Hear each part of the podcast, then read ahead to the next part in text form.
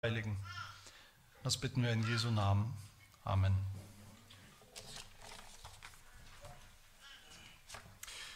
Wir fahren fort im Nachmittagsgottesdienst mit unserer Predigtreihe durch den Heidelberger Katechismus, der uns hilft, Gottes Wort zu verstehen, der uns hilft, den christlichen Glauben, die Grundlagen zu verstehen.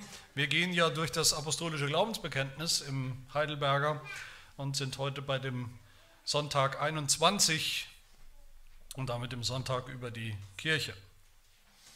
Die drei Fragen sind auch im Faltblatt abgedruckt zum Mitlesen. Frage vierundfünfzig. Was glaubst du über die heilige, allgemeine christliche Kirche? Antwort: Dass der Sohn Gottes sich aus dem ganzen Menschengeschlecht eine auserwählte Gemeinde zum ewigen Leben durch seinen Geist und Wort in Einigkeit des wahren Glaubens von Anbeginn der Welt bis ans Ende versammelt, schützt und erhält. Und dass ich ein lebendiges Glied dieser Gemeinde bin und ewig bleiben werde. Was verstehst du unter der Gemeinschaft der Heiligen? Erstens, dass alle Gläubigen als Glieder an dem Herrn Christus und allen seinen Schätzen und Gaben untereinander Gemeinschaft haben. Zweitens, dass jeder weiß, dass er schuldig ist, seine Gaben willig und mit Freude zum Wohl und Heil der anderen Glieder einzusetzen. Frage sechsundfünfzig. Was glaubst du über die Vergebung der Sünden? Antwort: Dass Gott wegen der Genugtuung Christi an alle meine Sünden und an das sündhafte Wesen, mit dem ich mein Leben lang zu kämpfen habe, nicht mehr denken will. Aus Gnade schenkt er mir die Gerechtigkeit Christi, sodass ich nicht mehr ins Gericht kommen werde.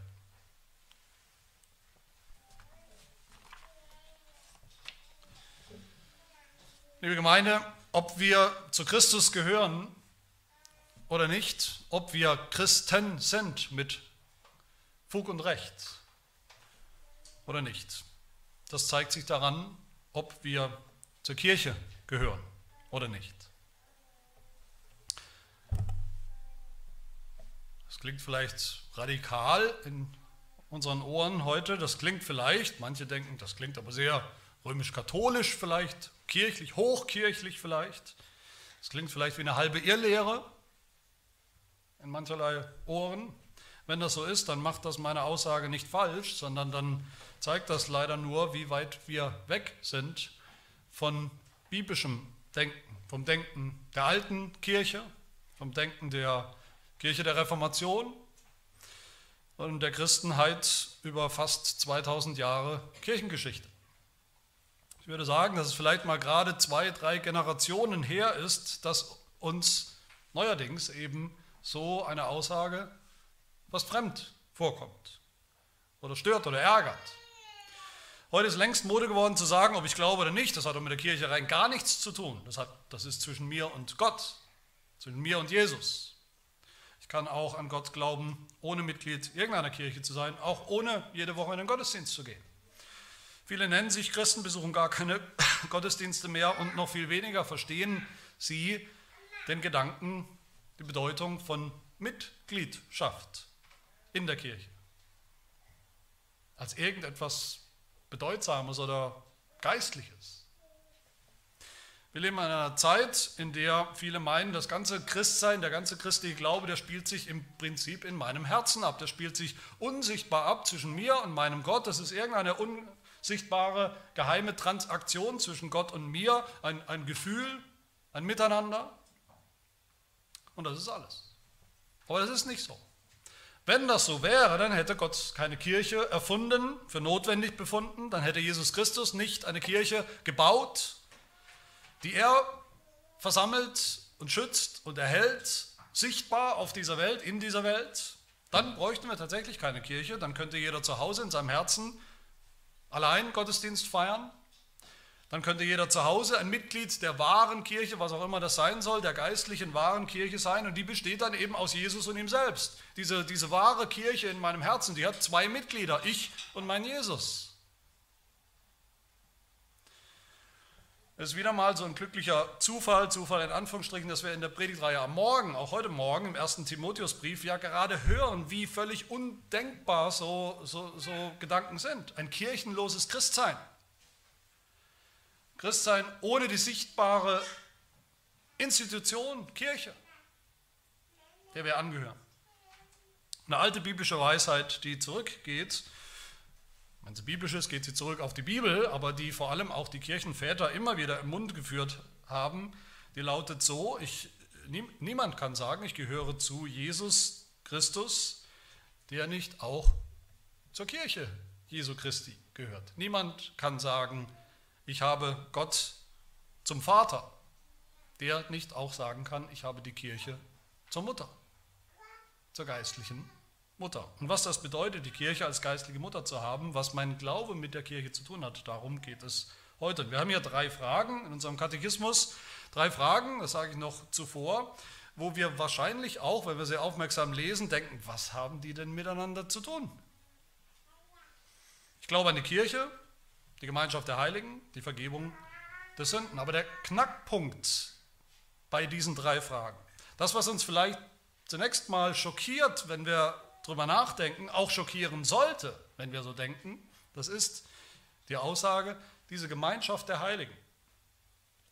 Gemeinschaft mit Gott und mit meinen Geschwistern links und rechts, die Vergebung der Sünden von Gott, aber auch wieder im Miteinander mit unseren Geschwistern links und rechts. All das erleben wir wo? In der Kirche, in der Gemeinschaft der Heiligen. Und das wollen wir entpacken. Deshalb zuerst zur ersten Frage, was heißt es, an die Kirche zu glauben? Die Kirche gehört zu den wesentlichen, essentiellen Dingen, den absoluten Grundlagen, die wir glauben müssen, um überhaupt Christen zu sein. Wer nicht an die Kirche glaubt, wer meint, er braucht keine Kirche, die Kirche ist ganz nett vielleicht, gehe ich auch mal hin, wenn es mir gerade danach ist, aber ist sicherlich nicht notwendig. Wer so denkt, der ist kein Christ. Ganz einfach. Aber wichtig ist, wie wir an die Kirche glauben. Manche Theologen, zum Beispiel der Reformator Johannes Calvin, der hat deutlich gemacht, dass es im Glaubensbekenntnis, im apostolischen Glaubensbekenntnis ja gerade nicht heißt, ich glaube an die Kirche, sondern ich glaube, Punkt, Punkt, Punkt, viele Dinge und dann die Kirche. Ich glaube die Kirche. Ich glaube, dass es sie gibt, so wie sie beschrieben wird, wie sie Jesus beschrieben hat, wie sie im Wort Gottes beschrieben hat, dass, es, dass sie existiert, dass sie da ist als geistliche Größe, als Realität. Und das stimmt ja auch, was Calvin da deutlich gemacht hat. Wir glauben nicht so an die Kirche, wie wir an Gott, wie wir an Jesus Christus glauben. Calvin erklärt uns, warum das so ist. Er sagt, das sind jetzt meine Worte, ich fasse ihn ein bisschen zusammen. Wenn wir sagen, ich glaube an Gott, dann sagen wir damit, dass wir uns mit ganzem Herzen auf Gott verlassen, auf ihn vertrauen, dass er uns rettet. Glaube ist Vertrauen auf Gott. In diesem Sinn glauben wir nicht an die Kirche. Nicht in dem Sinn, dass wir erwarten, dass die Kirche uns rettet, die Mitgliedschaft in der Kirche uns rettet. Wir glauben nicht an die Kirche, wie wir an Gott glauben. Und vielleicht denkt der eine oder andere trotzdem, warum soll ich denn die Kirche glauben? Ich sehe sie doch. Wir sehen doch die Kirche. Wir sehen unsere Kirche, unser Gebäude, unsere Gottesdienste, die Leute, die dazugehören, wir sehen den Pastor, wir sehen, was vor sich geht im Gottesdienst, all das sehen wir mit eigenen Augen. Wir sehen vielleicht sogar unsere Mitgliedschaftsurkunde oder unsere Taufurkunde, all das sehen wir doch, ist doch alles sichtbar. Und es gibt tatsächlich viele sichtbare Aspekte der Kirche, die nicht unwichtig sind, beileibe nicht. Aber es gibt eben auch viele Aspekte, die wir nicht mit den Augen sehen können, die die Welt schon gar nicht sehen kann, die wir auch nur glauben können, im Glauben sehen. Was sind solche Dinge in Bezug auf die Kirche, die wir glauben sollen, glauben dürfen?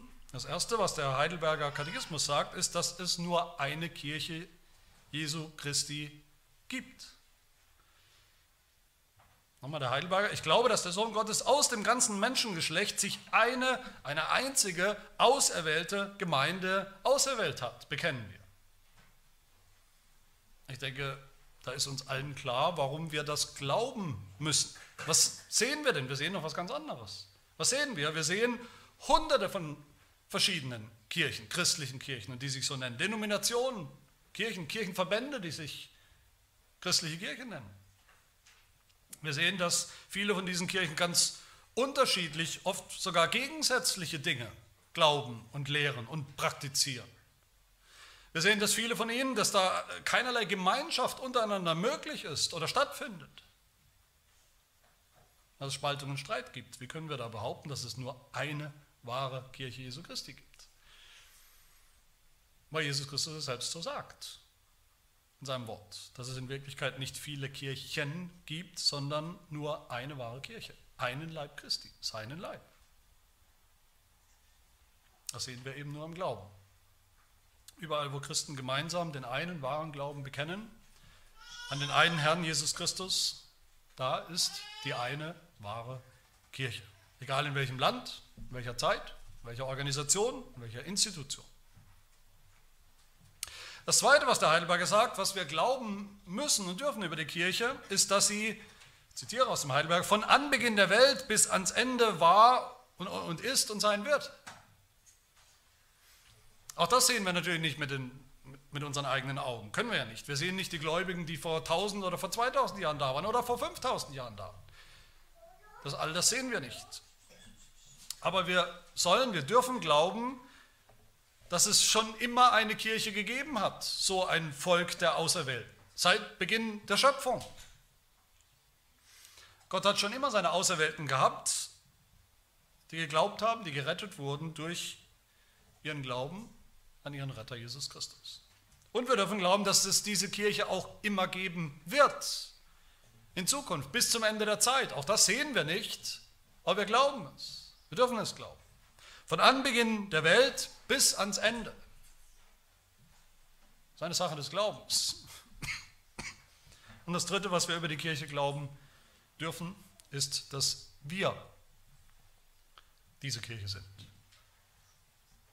Auch hier in Heidelberg.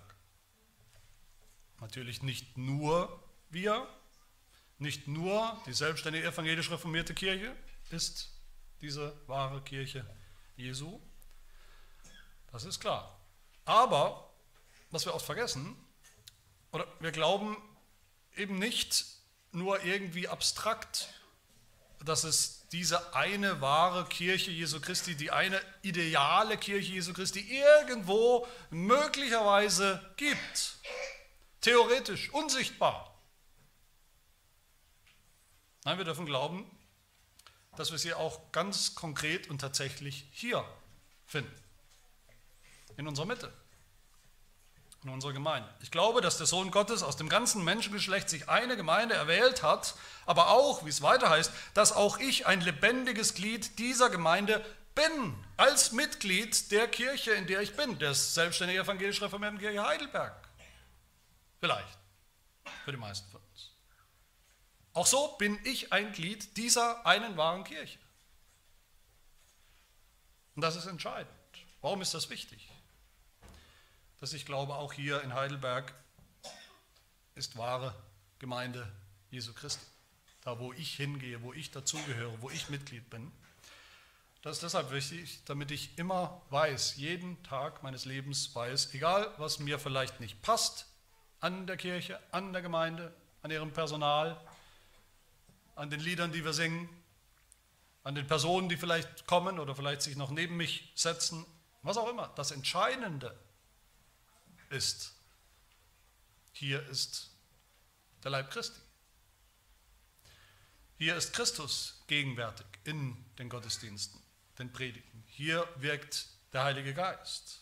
Ob ich das spüre oder nicht, das ist so und das ist wichtig und das müssen und dürfen wir glauben. Und das muss uns immer wieder gesagt werden, Mitgliedschaft in der Kirche, in der Gemeinde vor Ort. Das ist keine Formalität. Das ist keine Mitgliedschaft wie im Schachclub oder im Fußballverein oder im Sportverein. Mitgliedschaft in der Gemeinde, dem Leib Christi vor Ort. Das ist auch Mitgliedschaft im Himmelreich. Das dürfen wir, müssen wir glauben, wie im Himmel, so auf Erden. Oder umgekehrt, wie auf Erden, wie in Heidelberg, wie vor Ort in der Gemeinde, so auch im Himmel. Wenn wir das glauben, so ist das. Wer hier ein lebendiges, ordentliches Glied der Gemeinde ist, mit echtem, lebendigen Glauben, der darf ganz sicher sein, der ist auch jetzt schon ein Glied des Himmelreichs. Der wird dann keine böse Überraschung mehr erleben, eines Tages an der Pforte des Himmels sozusagen. Niemand wird dann kommen und noch zu ihm sagen, naja, naja, halt ganz langsam, du warst doch ein ordentliches Gemeindemitglied, fünfunddreißig Jahre oder fünfzig Jahre lang in der, in der Kirche vor Ort, in der Serk Heidelberg möglicherweise. Aber das hat mit dem Himmel nichts zu tun. Im Himmel gelten jetzt ganz andere Regeln. Sorry. Das eine hat mit dem anderen nichts zu tun. Doch, das hat es, und zwar sehr viel. Im Glauben hat das alles miteinander zu tun. Und das ist wichtig, dass wir da diese Gewissheit haben, dass wir das glauben und glauben dürfen. Das Zweite, was wir bekennen und glauben, Frage fünfundfünfzig, diese Kirche ist die Gemeinschaft der Heiligen. Was meinen wir damit? Gemeinschaft der Heiligen. Das klingt schon schwierig heute.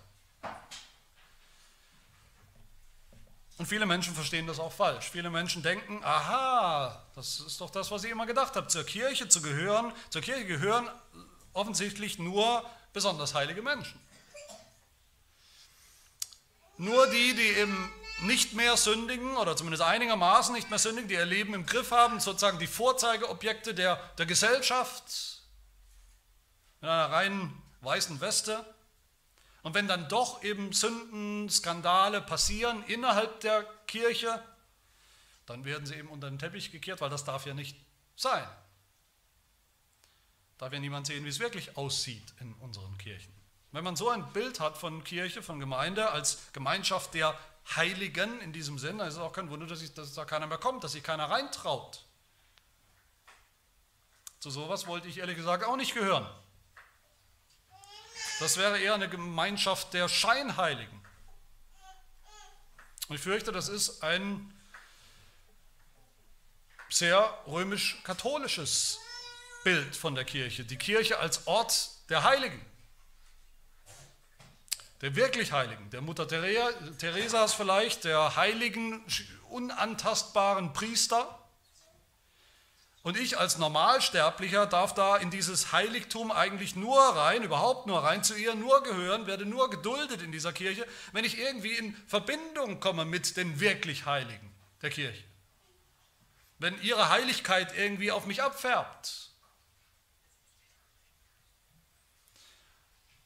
Und ich meine, das ist nicht das biblische Bild von der Kirche, von der Gemeinschaft der Heiligen. Die Kirche ist nicht der Club der Allerheiligsten. Es ist nicht der Ort und die Gemeinschaft von denen, die keine Sünde mehr haben oder wenigstens so tun, sie unterm Deckel halten. Nein, die Kirche ist ein Krankenhaus. Die Kirche ist eine Reha-Klinik. Die Kirche ist manchmal nicht viel mehr als eine Anstalt. Ein Ort, wo sich Menschen, lauter Menschen tummeln, die ihr Leben eben nicht so im Griff haben, wie man das manchmal darstellt, die ihre Sünden nicht im Griff haben, die nicht sagen können vor Gott, schau mich doch an, wie toll ich bin, ich bin ja mit Recht Mitglied der Gemeinschaft der Heiligen. Es ist ein Ort, wo Menschen zu Jesus kommen, zu dem Jesus, zu dem Erlöser, den sie bitter nötig haben, zu Jesus Christus, ihrem Arzt kommen. Es ist eine Gemeinschaft von waschechten Sündern. Was bedeutet es dann, dass die Kirche die Gemeinschaft der Heiligen ist? Was bedeutet eigentlich heilig im Wort Gottes? Heilig bedeutet in der Bibel zunächst mal ausgesondert, abgesondert, anders, anders als alles andere. Dass Gott heilig ist, bedeutet in allererster Linie, dass er anders ist, anders als alles andere. Er ist anders als die Schöpfung, er ist anders als wir Menschen. Er ist kein Mensch, er ist nicht geschaffen. So ist er heilig. Und weil Gott heilig ist, ist auch sein Volk heilig. Ein besonderes heiliges Volk, ein Volk anders als alle anderen Völker der Erde. Auch hier ist nicht der erste Gedanke ohne Sünde. Das war nie der erste Gedanke. Wenn die Bibel und das Alte Testament vom heiligen Volk spricht, ist das nicht etwas, was Gottes Volk erst werden muss, indem sie sich richtig lange anstrengen und irgendwann keine Sünden mehr haben. Nein, sie sind ein heiliges Volk, weil Gott sie so nennt, ausgesondert hat von allen anderen Völkern. Die Kirche ist aber auch zweitens heilig im Sinne des Evangeliums. Das Evangelium ist ja gerade, wir sind nicht heilig, wir sind Sünder. Aber wir haben einen Retter, einen Erlöser, Jesus Christus, der war und ist heilig, der war sündlos, ist sündlos geblieben, ohne Sünde, völlig gerecht. Und im Evangelium, wenn wir glauben, dann bekommen wir diesen ganzen Christus geschenkt. Er gehört uns im Glauben. Das ist ja das Erste, was der Heidelberger hier sagt. Was verstehst du unter der Gemeinschaft der Heiligen? Erstens, dass alle Gläubigen als Glieder an dem Herrn Christus und allen seinen Schätzen und Gaben Gemeinschaft haben, Anteil haben. Wir haben Anteil an Jesus, das heißt an seiner Heiligkeit. Jesus bekommt unsere Unheiligkeit am Kreuz, hat er sie getragen. Wir bekommen seine Heiligkeit im Glauben zugesprochen. Im Glauben sind wir so wie Christus vor Gott. Er ist unser Stellvertreter. Auch wenn wir in unserem Leben tatsächlich noch viel Unheiligkeit und Sünde haben und zu beklagen haben. Alle Gläubigen haben als Glieder an dem Herrn Christus und allen seinen Schätzen und Gaben Anteil. Als Glieder wovon? Als Glieder Christi, sagt der Heidelberger. Das sind aber auch dann wieder die Glieder der Kirche. Okay, ich sage es dazu, weil es dazu gesagt werden muss, nicht alle Glieder, Mitglieder der Kirche sind in Jesus Christus, haben automatisch Glauben. Aber umgekehrt, alle, die glauben, die in Christus sind, die sind hier auf der Erde eben ganz sicher auch in der Kirche zu finden. Außerhalb der Kirche kein Heil. Wo bekommen wir Christus? Wo finden wir Christus? Wo bekommen wir seine Schätze und Gaben ausgeteilt? Zu Hause? Im Wald? Am Baggersee? Bei der Wanderung? Im Auto? Im Stau? Was sind denn seine Gaben? Die sichtbaren Gaben, die Christus austeilt in der Gemeinde. Die Mittel, durch die wir Christus bekommen. Das ist das Wort und die Sakramente. Das ist die Predigt und die Taufe und das Herrnmal. Nichts davon bekommen wir für uns allein zu Hause. Nichts davon können wir uns selbst füttern. All das wird uns ausgeteilt in der Gemeinde, in der wir Glieder sind, zu der wir gehören.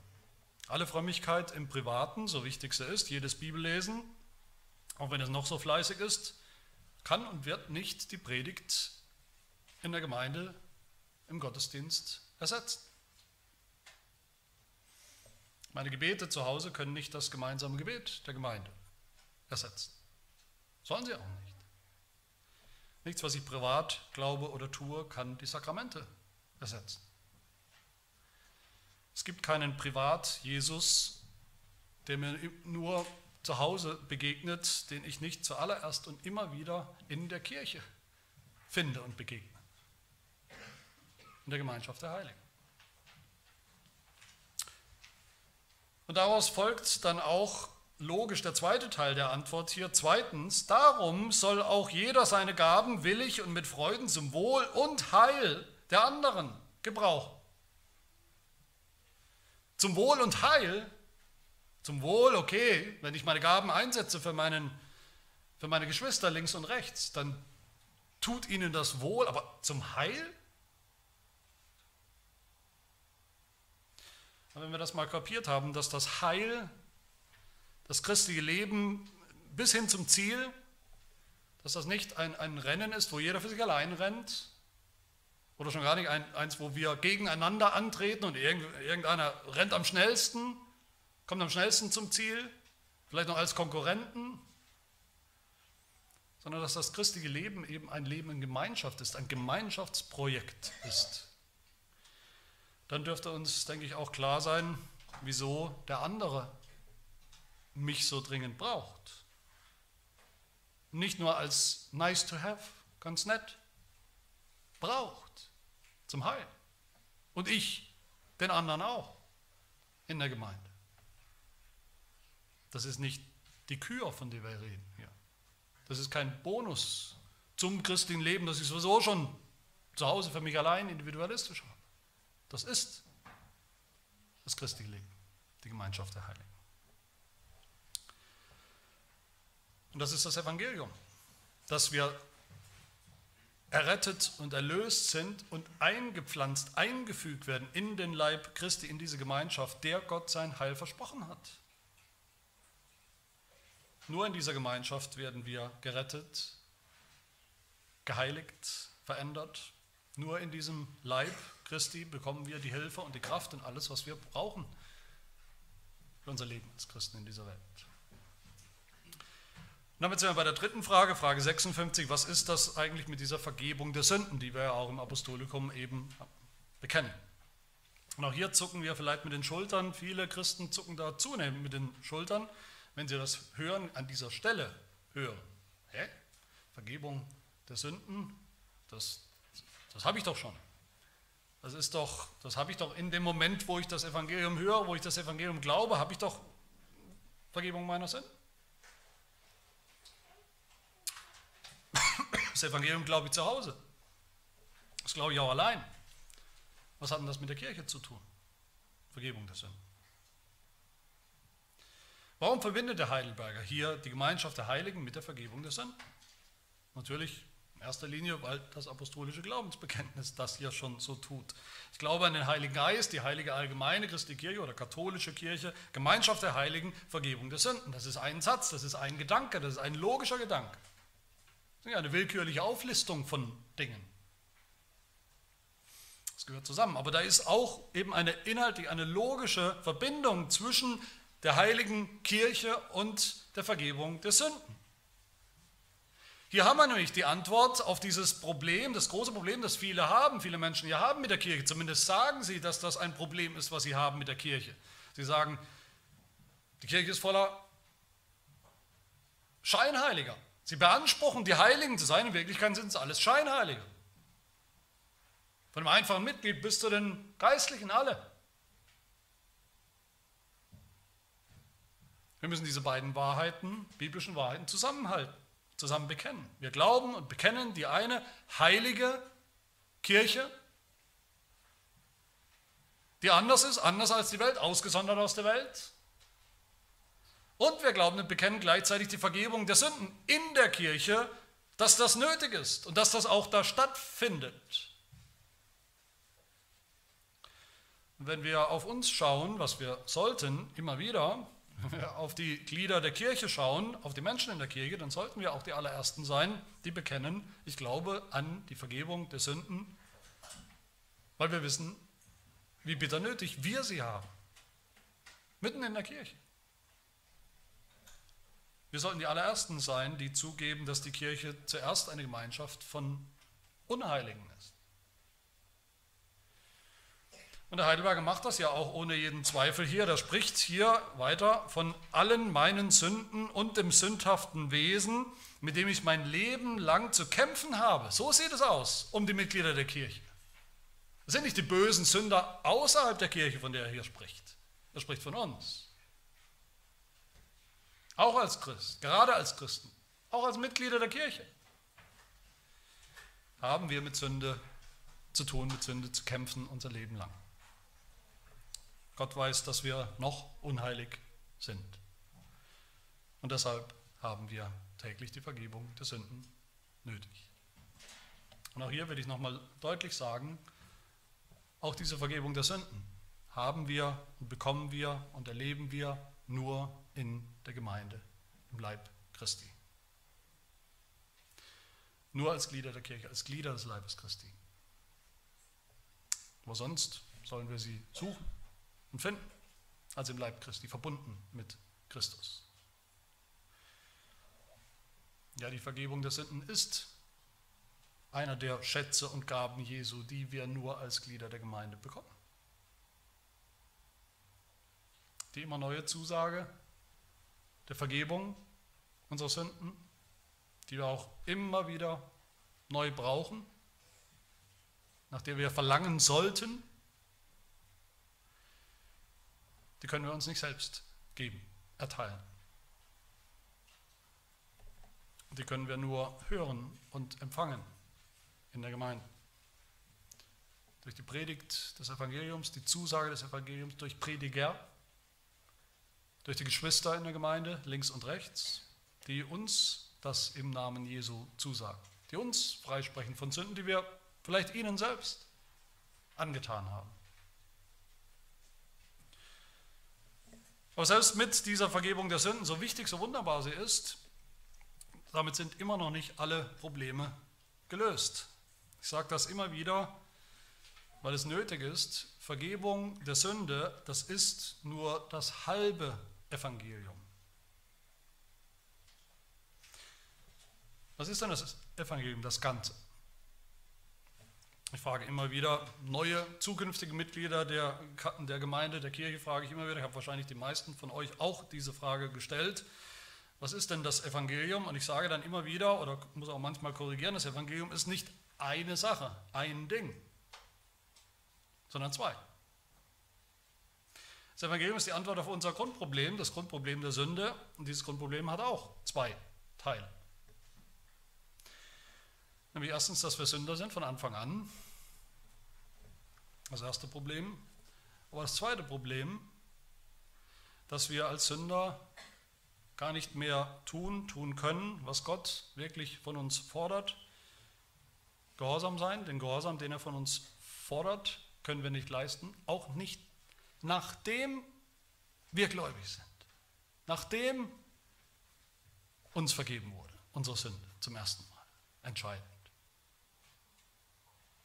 Ich mache das immer wieder gern deutlich mit, mit einem Kontostand. Das kennen wir alle. Manchmal sind wir entsetzt, manchmal sind wir erfreut. Ich weiß es nicht, was bei euch überwiegt. Bei unserem Kontostand, da stehen wir, online ist es nicht mehr so unbedingt, aber theoretisch gibt es da schwarze Zahlen und rote Zahlen, hoffentlich öfter schwarze als rote. Schwarze sind positiv, schwarze Zahlen sind unser Guthaben. Rote Zahlen sind unsere Schulden. Als Sünder haben wir viele, viele rote Zahlen, unendlich viele rote Zahlen, Schulden vor Gott. Und darauf hat das Evangelium die erste wichtige Antwort. In Jesus haben wir die Vergebung unserer Schulden, des unendlichen Schuldenbergs der roten Zahlen. Wie der Heidelberger hier ja sagt, dass Gott wegen der Genugtuung, wegen der Bezahlung Christi an alle meine Sünden und das sündhafte Wesen, mit dem ich mein Leben lang zu kämpfen habe, nicht mehr denken will. Das ist wunderbare Nachricht. Das ist die Vergebung der Sünden. Ausgelöscht, getilgt, die Schulden. Aber mein Lieben, das reicht noch nicht. Das reicht nicht für den Himmel, wie auch immer wir uns den vorstellen. Das reicht nicht vor Gott. Wer keine roten Zahlen mehr hat, wenn das gerade mal alles ist, was hat er, wenn man keine roten Zahlen mehr hat? Die sind auf Heller und Pfennig getilgt und ausgelöscht. Was haben wir dann? Dann steht unser Konto auf Null. Die schwarze Null. Aber Gott hat uns nicht gemacht als Menschen mit einer schwarzen Null. Er hat uns gemacht, er hat uns geschaffen als heilige Menschen. Aufrechte, gerechte, richtige Menschen. Und Gott will, dass im Himmel nur heilige Menschen sind. Das heißt, wir brauchen schwarze Zahlen. Eine vollkommene Anzahl an schwarzen Zahlen. An Gerechtigkeit, Gehorsam, Heiligkeit.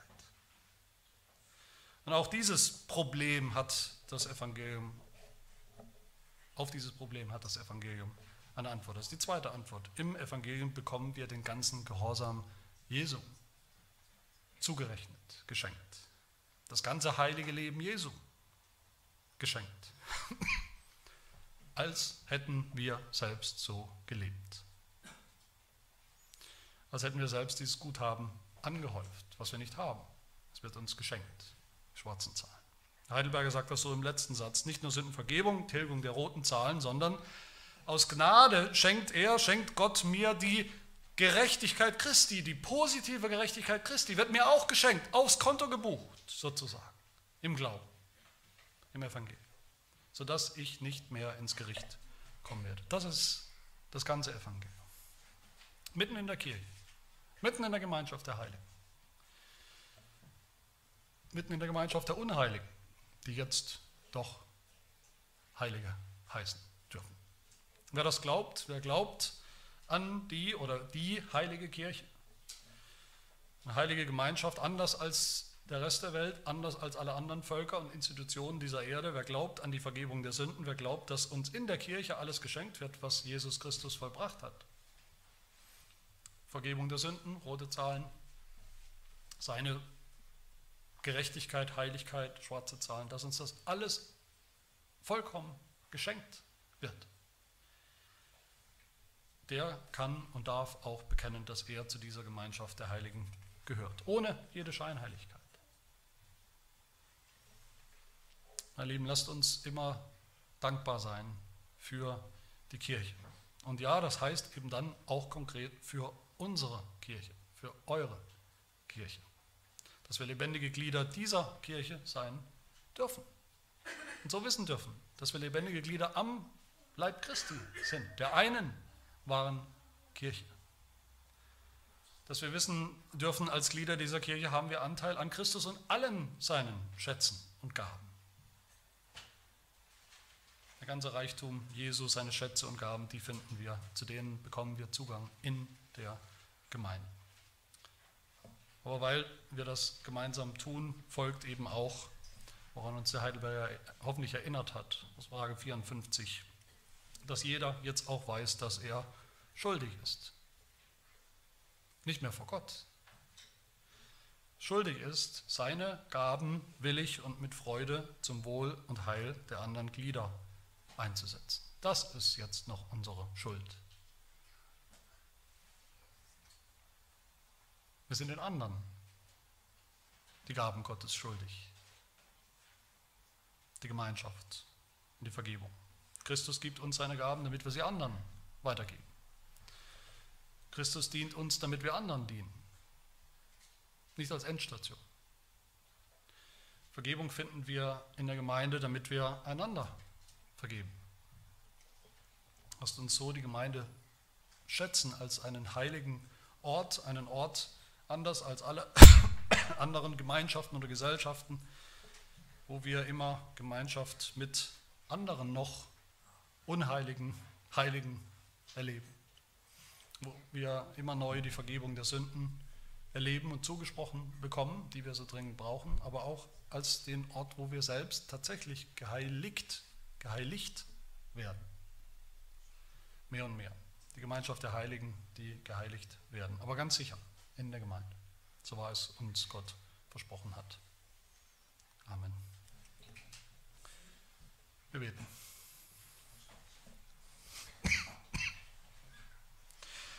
Herr, unser Gott und Vater im Himmel, du hast uns die Kirche gegeben, du hast uns Teil deiner Kirche, deines heiligen Volks gemacht durch deine ewige Gnadenwahl. Wer sind wir, dass wir auch nur einen Augenblick denken sollten, wir bräuchten diese Kirche nicht. Wir wären die Kirche. Hilf uns, dass wir unser Leben lang die Kirche nicht verlassen, sondern an ihr festhalten, weil wir in ihr an Jesus Christus festhalten wollen. Hilf uns zu erkennen, dass du uns deine Gnade, deine Schätze und Gaben, deine Gnadenmittel in der Gemeinde austeilen willst, in der Predigt, in der regelmäßigen Predigt des Evangeliums, in den sichtbaren Zeichen, Sakramenten der Taufe und dem Herrnmahl, dass wir dies gemeinsam feiern in einer heiligen Gemeinschaft zur Stärkung unseres Glaubens. Hilf uns auch, dass wir uns mit allem, was wir haben, was du uns gegeben hast an Gaben, zum Wohl und zum Heil unserer Geschwister einbringen in der Gemeinde, dass sie es auch tun zu unserem Wohl und unserem Heil, im Wissen, dass wir uns gegenseitig brauchen, damit wir gut laufen in diesem christlichen Leben und sicher und gewiss ankommen am Ziel des christlichen Lebens. Dazu helfe uns Jesus Christus, unser Herr. Amen.